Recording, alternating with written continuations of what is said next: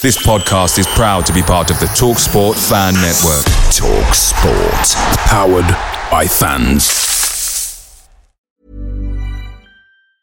And there it is. That's as good as it gets on this stage. Nissan Townstar EV strikes again. It's an unstoppable van. Unstoppable. Look, Just fantastic. You can actually see the Pro Pilot technology in action. Effortless parallel parking. It moves with all the confidence that comes with a five-year warranty. And with a bench full of all-star van experts, there's real strength in depth here. That's all-star quality. Search Nissan Townstar EV and visit your local All-Star Van Centre to see for yourself. Terms and conditions apply. Five years or 100,000 miles, whichever comes first. ProPilot is an advanced driver assist technology. Driver's responsibility to stay alert, drive safely, and control vehicle at all times. The Talksport Fan Network is proudly supported by McDelivery, bringing you the food you love. McDelivery brings a top tier lineup of food right to your door. No matter the result, you'll always be winning with McDelivery. Order now on the McDonald's app and you'll get rewards points delivered too. So that ordering today means some tasty rewards for tomorrow. Only via app at participating restaurants. 18 plus rewards registration required. Points only on menu items, delivery fee and terms apply. See mcdonalds.com. At night, this is a song that I really like to sing right now, so I'll play it for you. It's uh called My Old Man.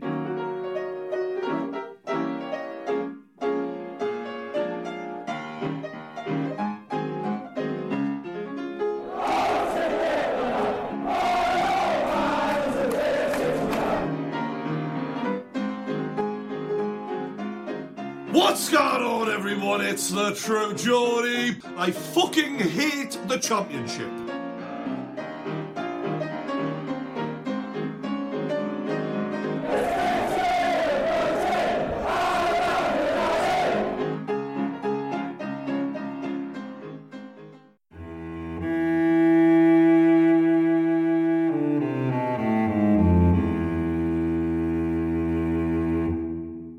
The sound of the first 60 minutes against Newcastle.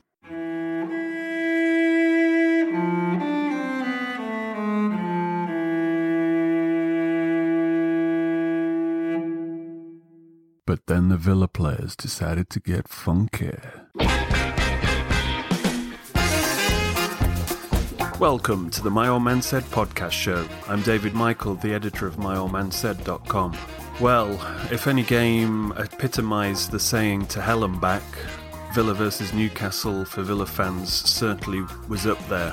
We'll, uh, we'll take a look uh, in the show at, well, the two sides of the coin. The first woeful 60 minutes or so, and then the flip side where Villa launched uh, a sterling comeback We'll also look at some of the other news of the week, notably the latest episode in the Jack Grealish saga. The improver of the week will be Mr. Gollini, who actually had a decent game for what he had to do uh, against the Geordies. We'll have a Jedinak's jungle. There'll be another little silly sketch as well, which is topical to uh, the events of the week.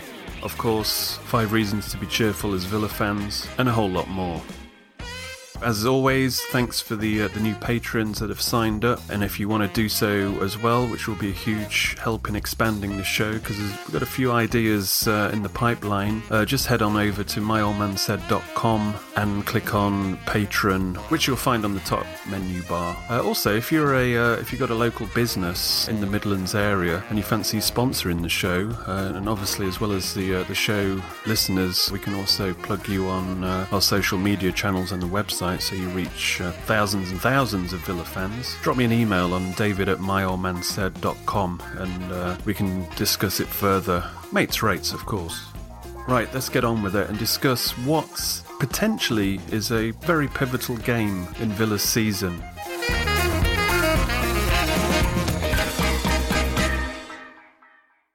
And joining me on the show, Dan Rogers from the Villa Underground. Welcome, Dan. Good evening. Right, before we go on to the uh, the positives of the game, and it was a good point, and Villa fans were uh, pretty joyous at the end of it because we'd pretty much pulled that one out of the fire. Let's discuss the almost tragic first hour of that game. I don't think uh, I've been as mad and angry at a Villa performance since the FA Cup final against Arsenal in 2015. I mean, we had to watch a lot of dross last season, but we kind of got acclimatized to that. But it's just when you need a, really need a performance from a team and it lets you down in that way. Not only uh, the players on the pitch, but uh, you know the managerial decisions as well. I think there's, there's nothing more frustrating for a football fan so uh, let's pick the bones out of the wreckage of that first hour or so.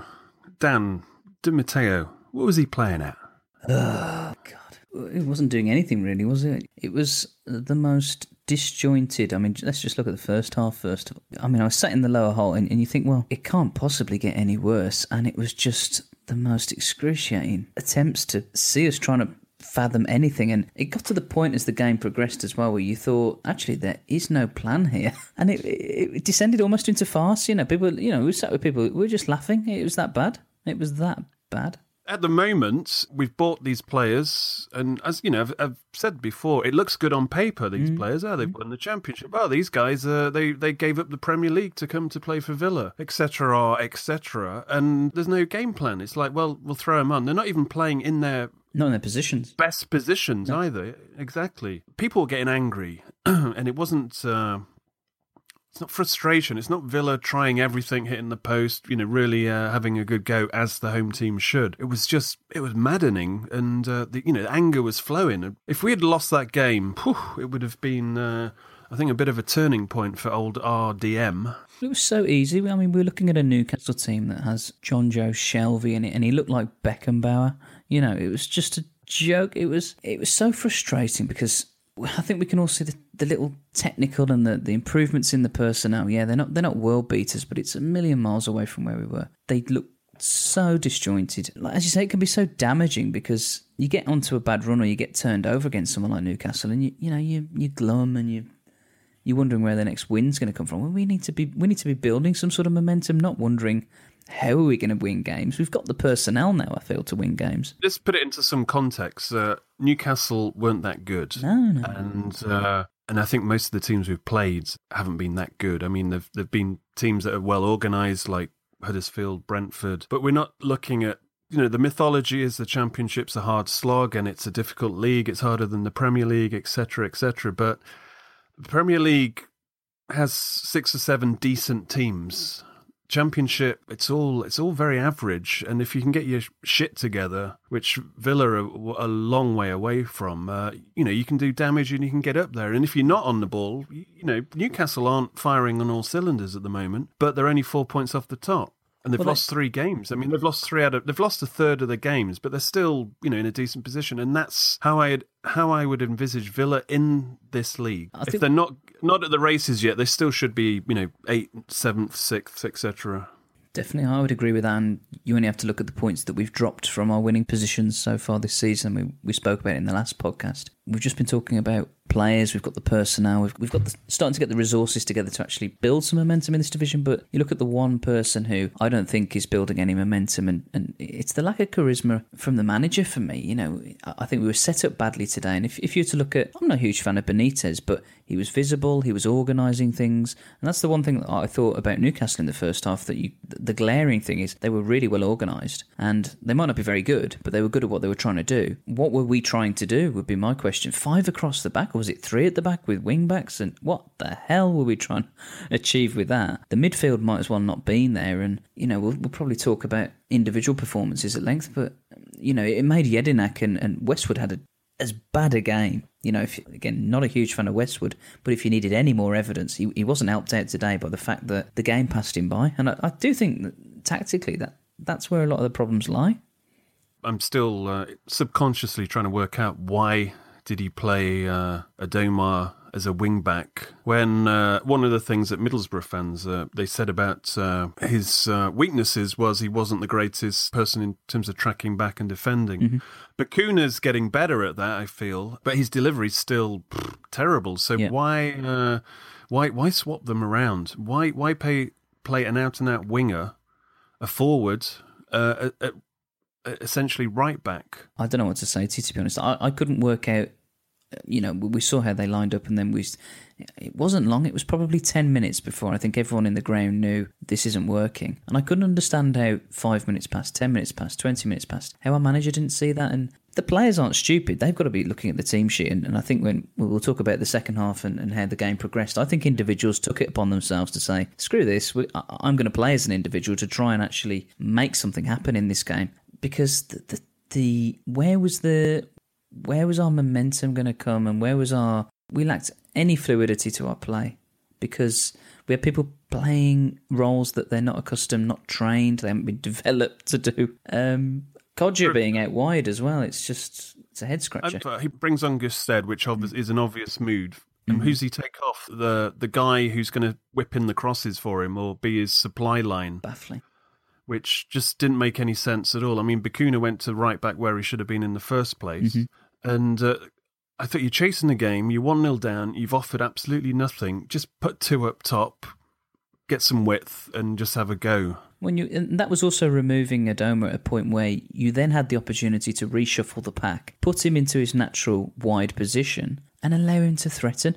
And, you, and you've also, as you just said, you've brought on Gestede, who is, you know, if he's renowned for anything, it's certainly his headed heading ability. I thought Gestede came on and played played well. To be honest, I thought he was a real handful. But almost like we nullify ourselves, don't we? Because push, pushing out Kodjia right out to the flank mm. was uh, essentially, well, you know, why are we cutting off one of our arms mm-hmm. uh, to try to salvage this? It was some of it was dumbfounding it's not frustration. It was it was anger that was uh, permeating from the crowd. The guy next to me said he's worse than Sherwood. Well, I mean that that's the kind of thing that that sticks as well. And there's already been people who I'm sure have been you know they've been contacting us over, over Twitter. You, you only have to sit in the Holte or in the ground to hear people having that conversation. That's really worrying for for, for me because we, we we need somebody to be leading the club and to appear to be knowing what they're doing.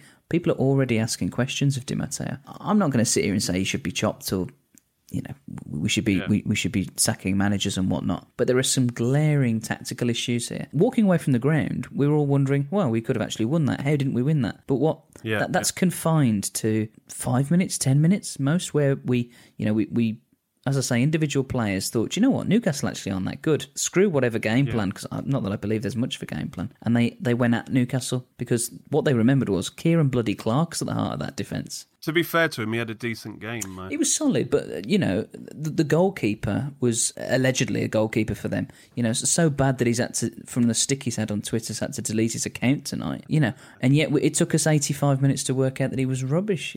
Or, or to I mean, the, yeah, the, I mean, the upshot is we got a point tonight, mm. uh, despite Di Matteo's uh, attempts. And yeah. I mean, I'll, I'll put it out there now. If we don't get promotion, which is the aim here, we're not mincing around and saying, oh, it's a two year plan. There's a certain guy in China who's all about getting promoted this season, and he's supplied the manager with the tools to do the job, as pretty much. Mm-hmm.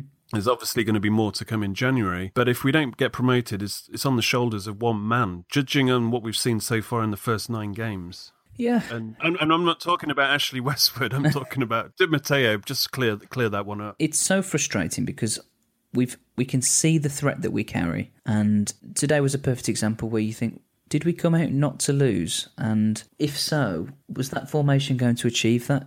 I'd, I'd love to be a fly on the wall for, for the team talk as well because individual players, you know, Jedinak, I'd love to know what, what Di Matteo or the coaching staff said, this is your job today because he was all over the place. His, his distribution was shocking. He didn't seem to know where he was supposed to be. Westwood was as I said, Westwood was just criminally, criminally bad, and, and, and he's he's also reached that height as well, where you get sarcastically clapped off a pitch. You know, that's gotta that's gotta hurt any professional footballer. We can uh, sit here all day and and uh, knock Westwood, but I think yeah. the upshot is he's he's not good enough. Absolutely. And when you've got a midfield with him and Bacuna in it, I mean, we've seen it before. There's a reason why we got bloody relegated. They're just not a physical presence. They haven't got the uh, the nous, and you know they're not players who uh, drive this team forward. They're not players that dominate the midfield. So so why keep picking them? I mean, I have a feeling Tshibola could have played the full ninety, and let's let's get a bit positive now. He, uh, I thought I thought Tshibola was, and probably jumping the gun here because I, um, you know, I was going to uh, throw him in the, one of the reasons to be cheerful uh, this week, but uh, he looked good. If he stays fit and he and he gets more confident and he and he decides that I am the don of this midfield, then uh, we could be onto something here, and he could be a real big, big player. Yeah, I agree with that. I really like him. I think Chad said last week that when when we comfortably beat Rotherham, that he was the driving force for that. The second he came onto the pitch, the game changed, and yeah. it gave Newcastle something to think about because he was not just positive, but he carries the ball into that final third and he's looking for the pass, he's looking for the run on. There was the one twos. He's also quite similar to um, Ayew as well. He can be so close to an opposition player and yet they can't get the ball off him. So he, yeah. he makes he makes passes where you think, maybe where a Westwood or a Bacuna would lose the ball. He releases the ball, he's clever, he's out wide, he's central. He's I'm increasingly impressed with him. We haven't seen a lot of him, and I think that this is the knock on from him being injured that he's such a huge loss. We're uh, shouting the praises of a player that's what he's played a matter of minutes. Yeah, so yeah, that, sh- that shows you how desperate we are as Villa fans. But I mean, his awareness is great. I mean, did you see the uh, the dummy uh, where he just stepped over the ball and let it go through? Yeah, it was, so I think it was I think it was through to Kodjia. I mean, that was great. I, mean, I caught his interview with uh, it might have been WM. I think on the way home. And I think you mentioned that when he gets more confidence, he's, you know, he, he wasn't a man of very many words in the interview, but you get the impression that I, I like to. The thing I'm desperately grasping for here is that what's gone before at Villa, we need to draw a line. And he sounded like a confident, very straightforward individual who, you know, the wins will come. I'll, you know, I enjoy playing football and I'll be part of that rather than, oh, well, we weren't very good or maybe we could improve here and there. You know, very forthright with his views. And you can see that in his game today that he came onto the pitch and he tried to make something happen. That's the point of football, after all, isn't it? It's not to come on and pass sideways. And, you know, it's exciting and you could lose 5 0, but if, if you. If you try and, and if you give everything and if you can say, well, do you know what? They bust a gut for it. No one will care. No one will care. And I think that's what, as as we alluded to earlier on, that's what Kodjia and mm. Ayew just thought. They just thought, "Fuck this, got to do something here." They beat three or four players, and you think this is a miracle. Mm. You know, great, great stuff. And where is the support? The guy that after they've made something happen that makes it continue to happen rather than just sitting there or jogging behind and just watching in awe of whatever they're doing. They've got to switch on and uh, you know join in with them and help them out because some of these players are doing great things in isolation, mm. but it's a team game, and unless you're in the 18 yard box and you're beating two or three players then you probably get a shot on goal. But you know, we're doing a lot of the good stuff's deep, and they need, you know, they're crying out for help. Ayew's the obvious example, isn't he? People seem to sit in two camps, don't they? Of, of being so frustrated with him that they can't stand the bloke, or a, a feeling that he's just dreadfully unlucky and actually he's one of our best players. I have to say, I, I do probably fall into the latter camp. I, I think he's supremely talented, but I also wonder whether he's so scarred from actually having such dross around him, especially at Villa, that, you know, yeah. why wouldn't you try and go it alone every single time? Let's just take today. Look, look at the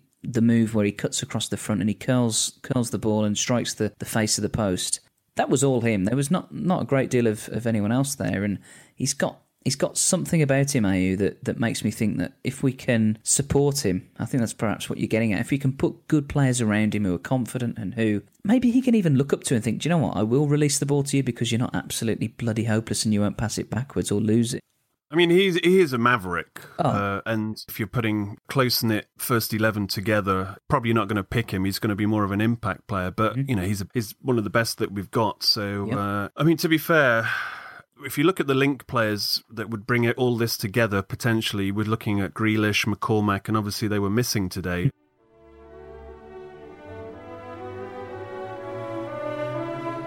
Now it's time for Twitter with Tony. September 19th. We are clear about issues. I've asked all to support, including pointing out coach's team's weakness and try different ways to fix for now. Be positive. September 19th. I understood all your feeling and desperation to up the villa. We need more to stand together and calm, down to solve all problems before the dawn coming. September 21st.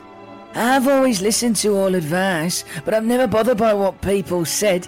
Do what you should do, adjust what you should make changes, be yourself. September 21st. At Jack Grealish. As I said before, focus every minute on and off pitch. Choose the right type of people to be with. Don't let people who trust you down. UTV.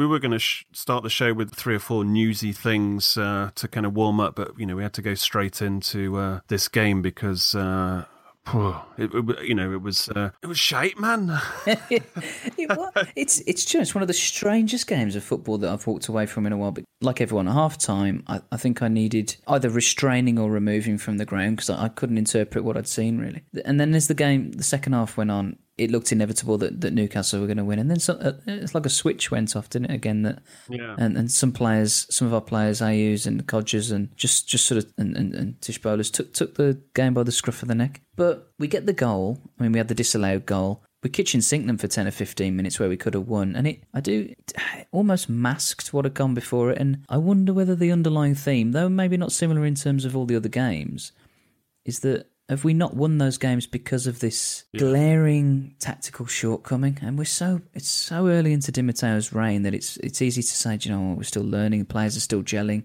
There's a little bit of that, but let's do the simple I mean, things right. You know, let's let's look on the bright side. Uh, that point, I mean, we need more than a point at the moment, but uh, mm. I think a lot of people were happy after that. I mean, everybody was singing on the way back to Aston Station or you know the social uh, before leaving, and it was buoyant. I hadn't seen that for a long time. It was like we'd qualified for Wembley or something, but I think it was more like we we got some self respect back mm. because you know we were standing there as supporters with our bloody pants around our ankles. Newcastle fans were rightly taking the piss because I don't I don't think they could believe we were that bad. No, it's a weird one. It, this could be the making of the club in the sense that maybe, exactly. maybe it'll galvanise us, and that that's a fantastic thing. I don't understand. I don't if that, if the rationale was to play like that in order to achieve it. Well, yeah, maybe that's something we need to go through. No, that, that's that's something out of Sherwood's tactics. Well, yeah. I think it's the Blues where he said he was going to play for sixty minutes like poor, just to lure, lure, lure them into a false sense of oh, security. Oh, well, we we did beat them it's potentially a pivotal point because they're going to go Tuesday now to Barnsley mm. with a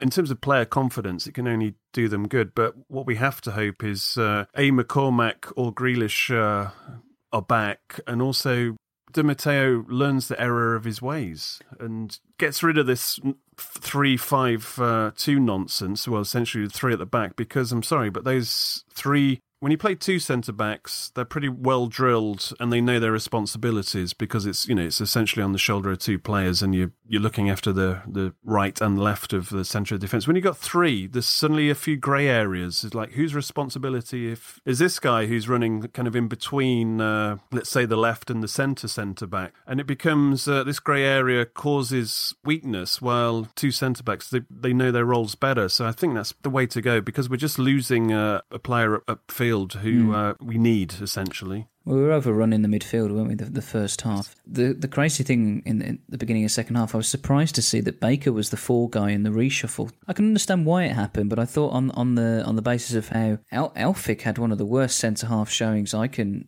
remember seeing. Maybe as a result of the the uncertainty that's brought about by a three and the exposure on the right and left. It was interesting how many times that I mean Baker's not particularly cultured, but he, he was covering for Elphick's lack of positional sense, if you like. And Chester as well. Chester came to the rescue of Elphick more than one occasion in the first half. I don't think necessarily there's much to read into all of that, but it serves to illustrate that 352 was. It's not something I'd, I'd want to see again in a hurry, to be honest. Yeah, I mean, I I, I think Elf, Elphick and Chester are good enough for this league. I mean, I, I don't wouldn't necessarily have them as uh, the centre back pairing for the Premier League uh, if mm. we ever if we ever get back there. But uh, But that's another story. But let's go back to the decision to uh, drop Grealish.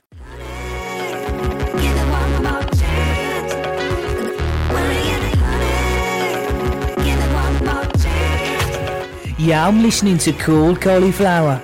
Come on.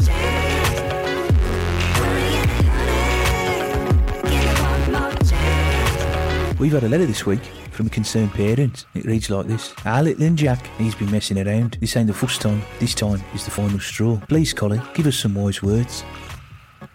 Well, this isn't the first time with our Jack now, is it? Hanging around with the wrong crowd. Take it from me, Armucker. Yeah, I'm going to ruin it for yourself. Yeah, well be able to go down the chase as you please. Yeah, I'm famous. And what about them dreams of playing for a big club like Bradford or Real Oviedo? Yeah, I can forget it. Them Aussies, no chance. Put your football first.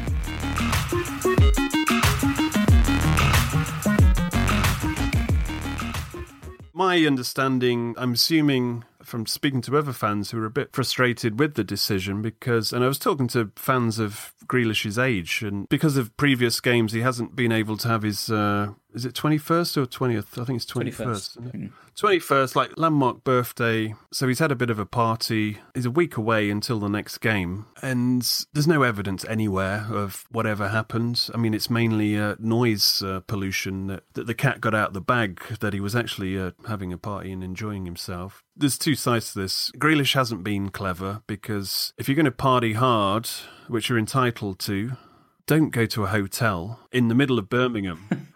go to your if you're going. I mean, we're talking about after hours. This party's gone on to like seven in the morning. Go, go home. Bring take your take your homies home. You can do whatever you want. Privacy of your own home. Nobody will report you, see you, dob on you, I think grass you up, or go you know go a bit further out of town. But the main thing is if you're going if you're raging hard after like one o'clock, two o'clock, take it private. Yeah. The upshot. There's only one rule here. Don't get caught. Then there's no problem. Don't get caught, and it, it says a lot. I take the view that he's he's just incredibly naive and a bit stupid, and he's entitled to, to celebrate his birthday like anyone is. But there's a slightly different angle in in the sense that one, he's a professional athlete.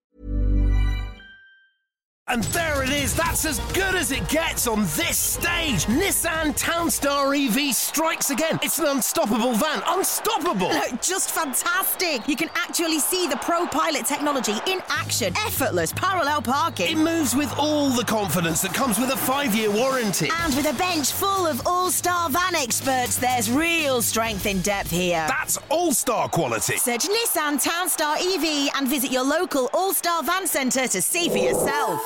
Terms and conditions apply. Five years or 100,000 miles, whichever comes first. ProPilot is an advanced driver assist technology. Driver's responsibility to stay alert, drive safely, and control vehicle at all times. Ever catch yourself eating the same flavorless dinner three days in a row? Dreaming of something better? Well, HelloFresh is your guilt free dream come true, baby. It's me, Keke Palmer. Let's wake up those taste buds with hot, juicy pecan crusted chicken or garlic butter shrimp scampi. Mm. Hello Fresh. Stop dreaming of all the delicious possibilities and dig in at HelloFresh.com. Let's get this dinner party started.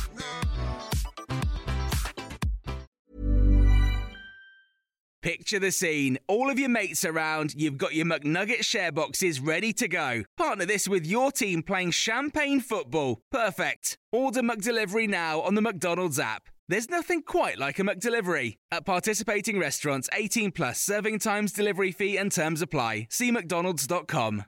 And, you know, he's, yes, he's entitled to a personal life and, and to, you know, ultimately the, his body's his, but he's supposed to be in prime physical condition. He's, he's employed to be in that state. Now, yeah, it's a week before a game, but do you see and do you hear of other top up and coming footballers doing the same thing as regularly as, as Greek. Is it Well, that they're caught? Is it that they're caught or they're not? I was just about to say that that's the golden rule. That's the Don't golden rule. caught. That's the golden rule. Villa players very bad track record in terms of getting caught. I mean, I was actually thinking about uh, fuck doing this podcast and website. I'm gonna, I'm gonna. My old man said the party agent, Hmm. where we we sort out parties for football players where nobody gets caught.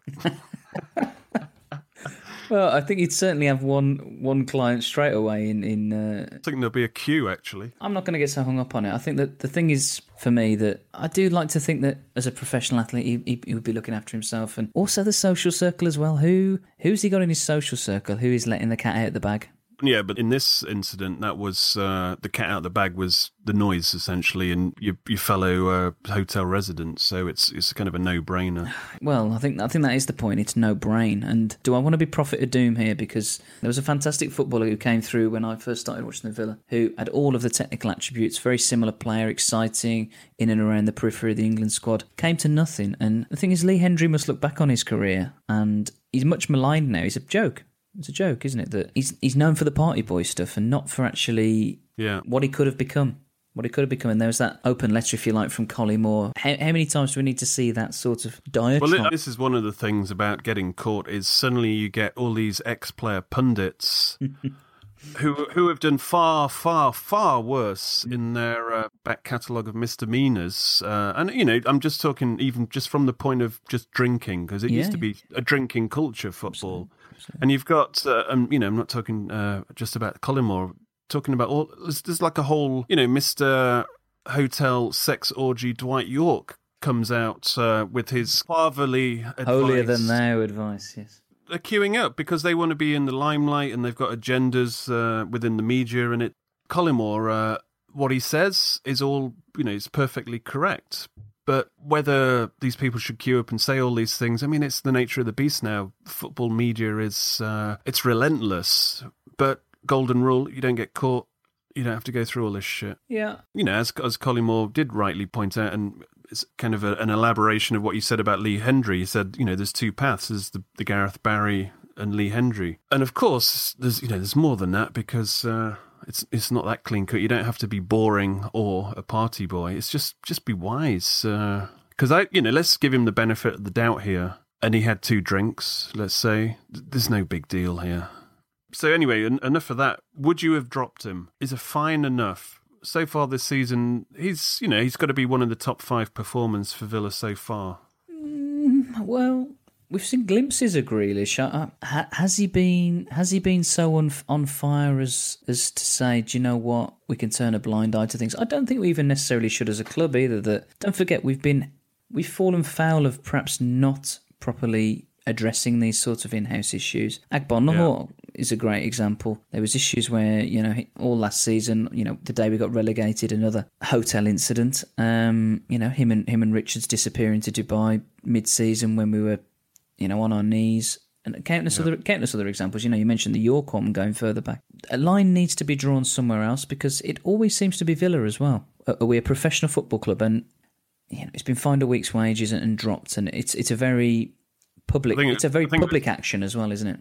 I think it was two weeks. Wait, Two weeks' wages. Well, you know, not insignificant money. Granted, the guy's already, I'm sure, a wealthy individual, but I think the point is that that's it's it's a public statement, and I would rather our youth players and our academy players and anyone joining the club goes, hang on a minute, Yeah. if I'm going to do it, I need to you know, be a bit more reserved, maybe, or like you say, do it out, out to the public eye. Doesn't con- I don't condone it, but I think that you know, players are role models as well. thinking about it uh, a little bit more, I, th- I think it was it was the right thing to do Mhm. because uh, it's not as if he's he's kind of a, a world beater that we can't kind of live without at the moment. Exactly. Exactly. No one's indispensable, and Grealish could be anything. Grealish could be anything he wants to because we, you know, I, I, I always think back to that Liverpool game at Wembley. That was the stage where you thought, bloody hell, we've got a player on our hands here. And will will Grealish be the player who is central to to Villa rebuilding and, and whatever future success we might have, or will he still be at the club in ten years with us saying, why the bloody hell would he give him, give him a five year contract? What, what how can't we get how do we get rid of him? You know, Yeah. where is it going to pan out for him? I just want to go back to Jedinak. He had a mare of a game, and stinker. From from watching his, uh, I think his, his how many times has he played? Three times now. Mm-hmm. But I had a from watching him. I saw him uh, for Palace in the semi final. That was the last time I saw him uh, before he signed for Villa. I went went to that semi final. Don't ask me why. Uh, Why? I said, don't ask me why. Oh. when we signed him, I thought, yeah, goodbye. Get it, get him in because he's a leader. He's he's somebody. Uh, he's he's going to be a bit more tenacious in the midfield, give us a bit of steel in there, and you know, Aussie battler, etc., etc. But I've been so underwhelmed by him, and his distribution today was uh, it was on par. It's, it's almost like the rest of the players' uh, inadequacies that were rubbing off. Like these players haven't come into the team to lift the rest of the team. They're actually picking up all the bad habits of their teammates. Yeah. Um, yeah, I'd say underwhelmed with Jedinak so far, which has been a real disappointment, actually. I, I tried to put it down to the fact that he picked up a bit of a knock and he'd been flown halfway across the world after we'd signed him, excuse me, for international duty. Just taking the Newcastle game in, in isolation. He won the ball a lot, and that was helpful. But as you say, the distribution was either, sorry, let's be clear, predominantly awful. He played two or three fantastic balls into the channels, I have to say, that were interesting. You know, there was one in the first half where he um, he played a through ball, and, and in the second half where he, he played it you know, quite a high crossfield ball that in, into into the, the path of Amavi, I think. Which Yeah. was, I think it shows you the potential, but he looks well off the pace at the moment, and I don't know whether that's a fitness issue, tactical issue. It could be that as well. You know, we've talked about that. He's playing very conservative in terms of he's sticking very much to that defensive midfielder role, and I expected him to be bossing the midfield a little bit more and getting involved both sides of the uh, the halfway line. No, he seems bolted in front of the uh, the two centre halves, doesn't he? Which is ironic when you're playing three centre backs that you need somebody uh, yeah. like stuck in front of them. You know, he is essentially playing as a fourth centre back at times. I would like to see what he starts to look like if we could get Tshibola fit for a length of time. I would like to see Yeah. how that midfield. You know, you talk about defensive and strike partnerships. We haven't got a midfield partnership where you go, this is this is core to us. This is part of our spine. I'd like to Yeah. see how. I don't think we've seen enough of him yet. I, I really don't. He's massive. There's glimpses of, of, of quality there, but he, he hasn't shown it yet. Uh, nearly nearly enough.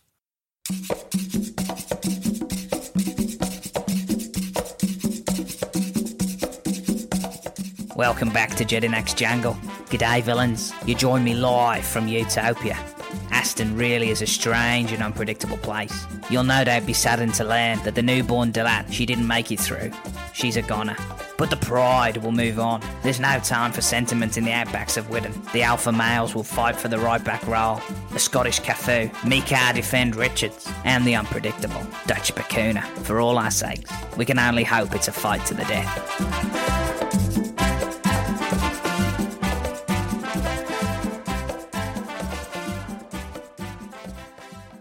We started last uh, the last episode, uh, the improvers, Mm. where we take one player. At the moment, it's completely random, and describe how they can improve, and are they actually improving, and are or are they a lost cause? And I think in terms of an improver, in terms of somebody who's actually demonstrated uh, an improvement, especially from the early games of his uh, Villa career, would have to be uh, Mr. Gollini. I thought he, I thought he had a couple of moments which, if he didn't pull off those saves, it would have been maybe two, three, four nil. It would have just, uh, and a second goal, I think, would have opened the floodgates today. Yep, I think his best game in a Villa shirt. Actually, he, the the first half was that there were so many moments of utter disarray in, in the penalty area, and he took command or he made the right choice. And the two saves that stick that stick in my head. The first one was where between the centre halves, the ball broke to the Newcastle player. No one really decided, and, and he decided not to not to creep out of his six yard box. He stayed put, which was which was really important, and made himself big really, and, and made a great block.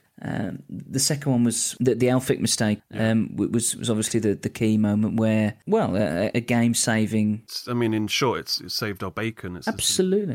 Absolutely. But a crucial time of the game. If we'd have gone in at half time 2 0, you know, the, not only would the bloody place have gone mental, but Yeah, it would, well, it it would have have- emptied as well. Yeah, no, I was about to say it would have been uh, a bit of a ghost town. My experience uh, today of uh, this vicious rivalry that we have with Newcastle, uh, you know, I got off the train and the first thing that greeted me at Witton was Newcastle fans and Villa fans all mixed, having cans and having you know having a laugh, and uh, same after the game. It's almost like two sets of fans that have empathy with each other's situation because essentially we're going through the same thing.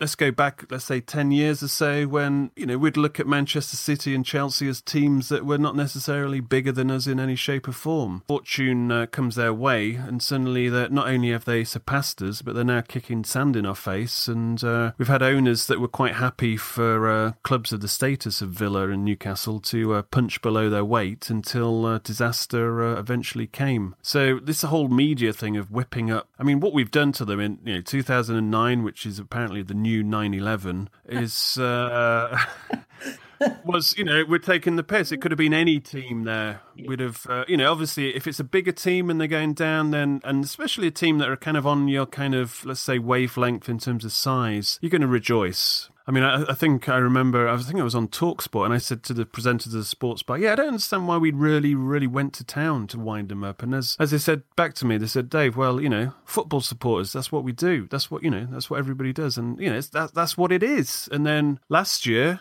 for God's sake, we're going down. We want to take as many people down with us.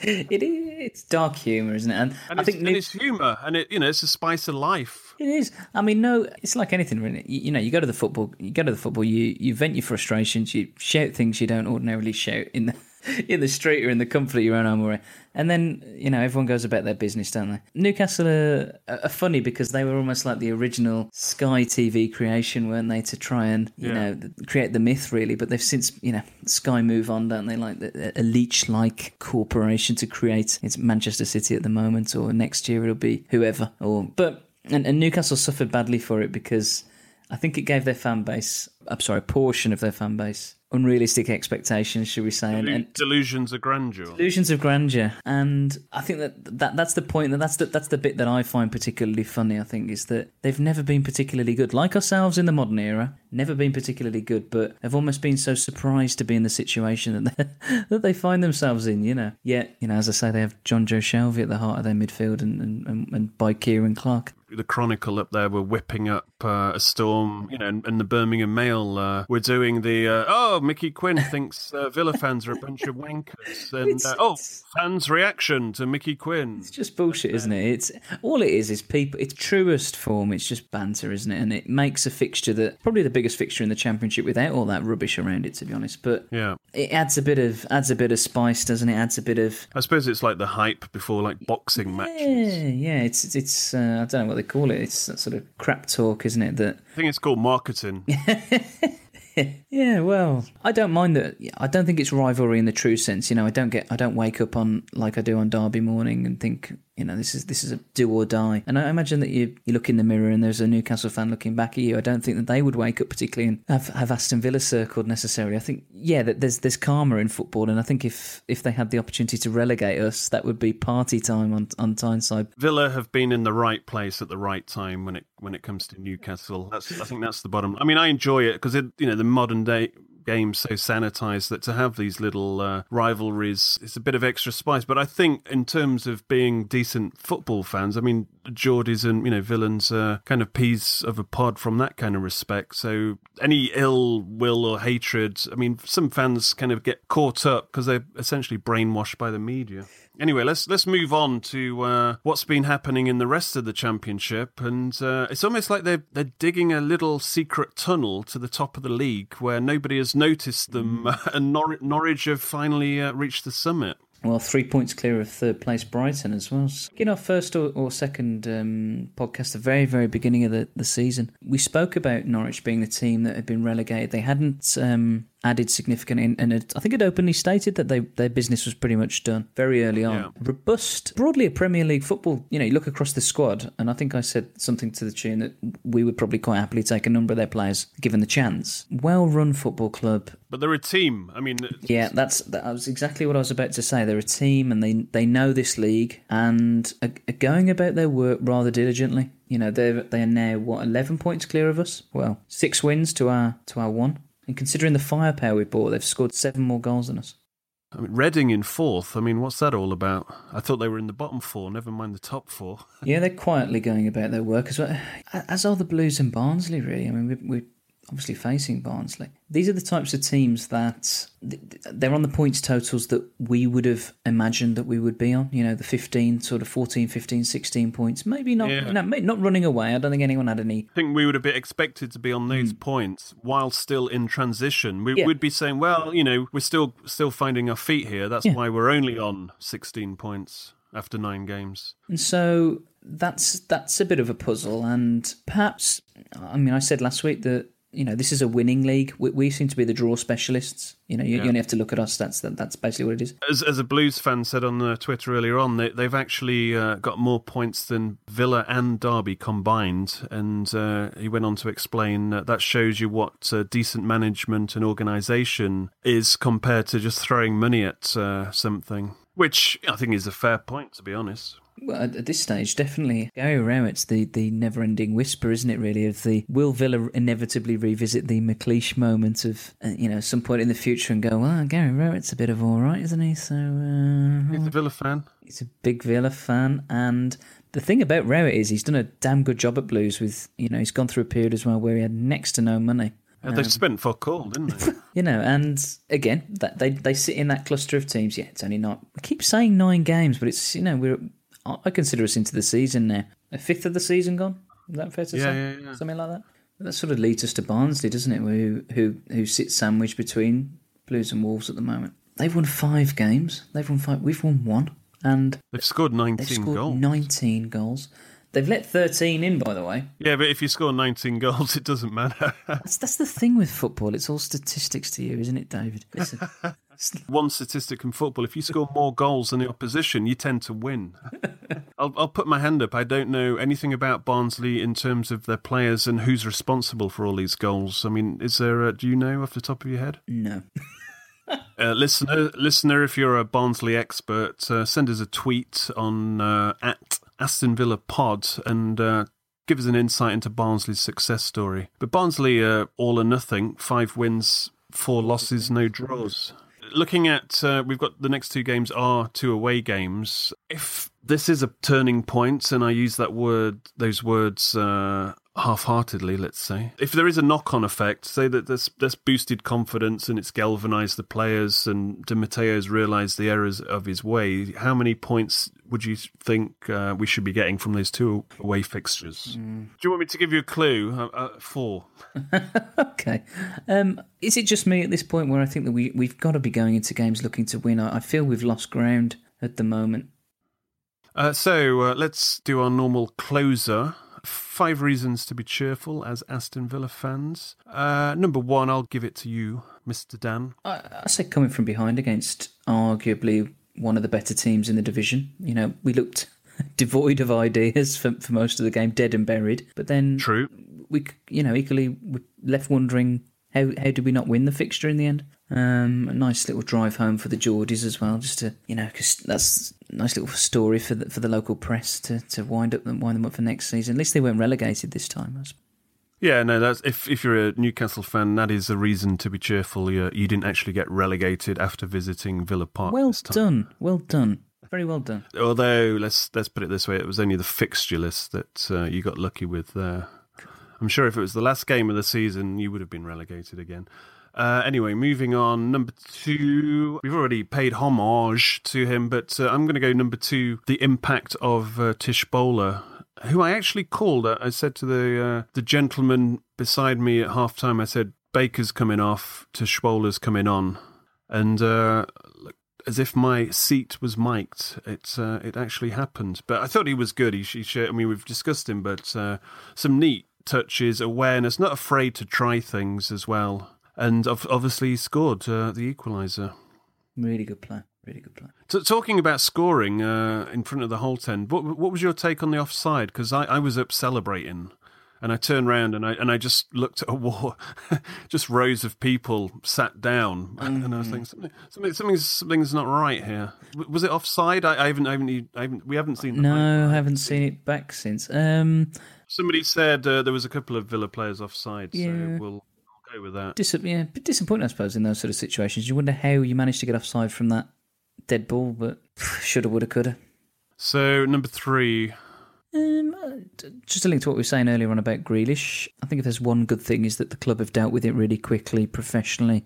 They find him, they dropped him.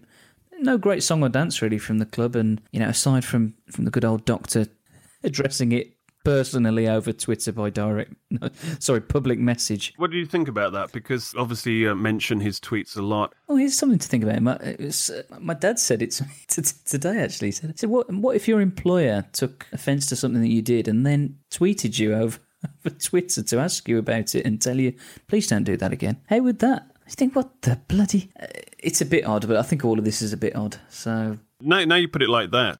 Surely uh, that's kind of one for constructive, kind of almost realms of cr- constructive dismissal uh, employment law. That uh, to be that publicly op- open.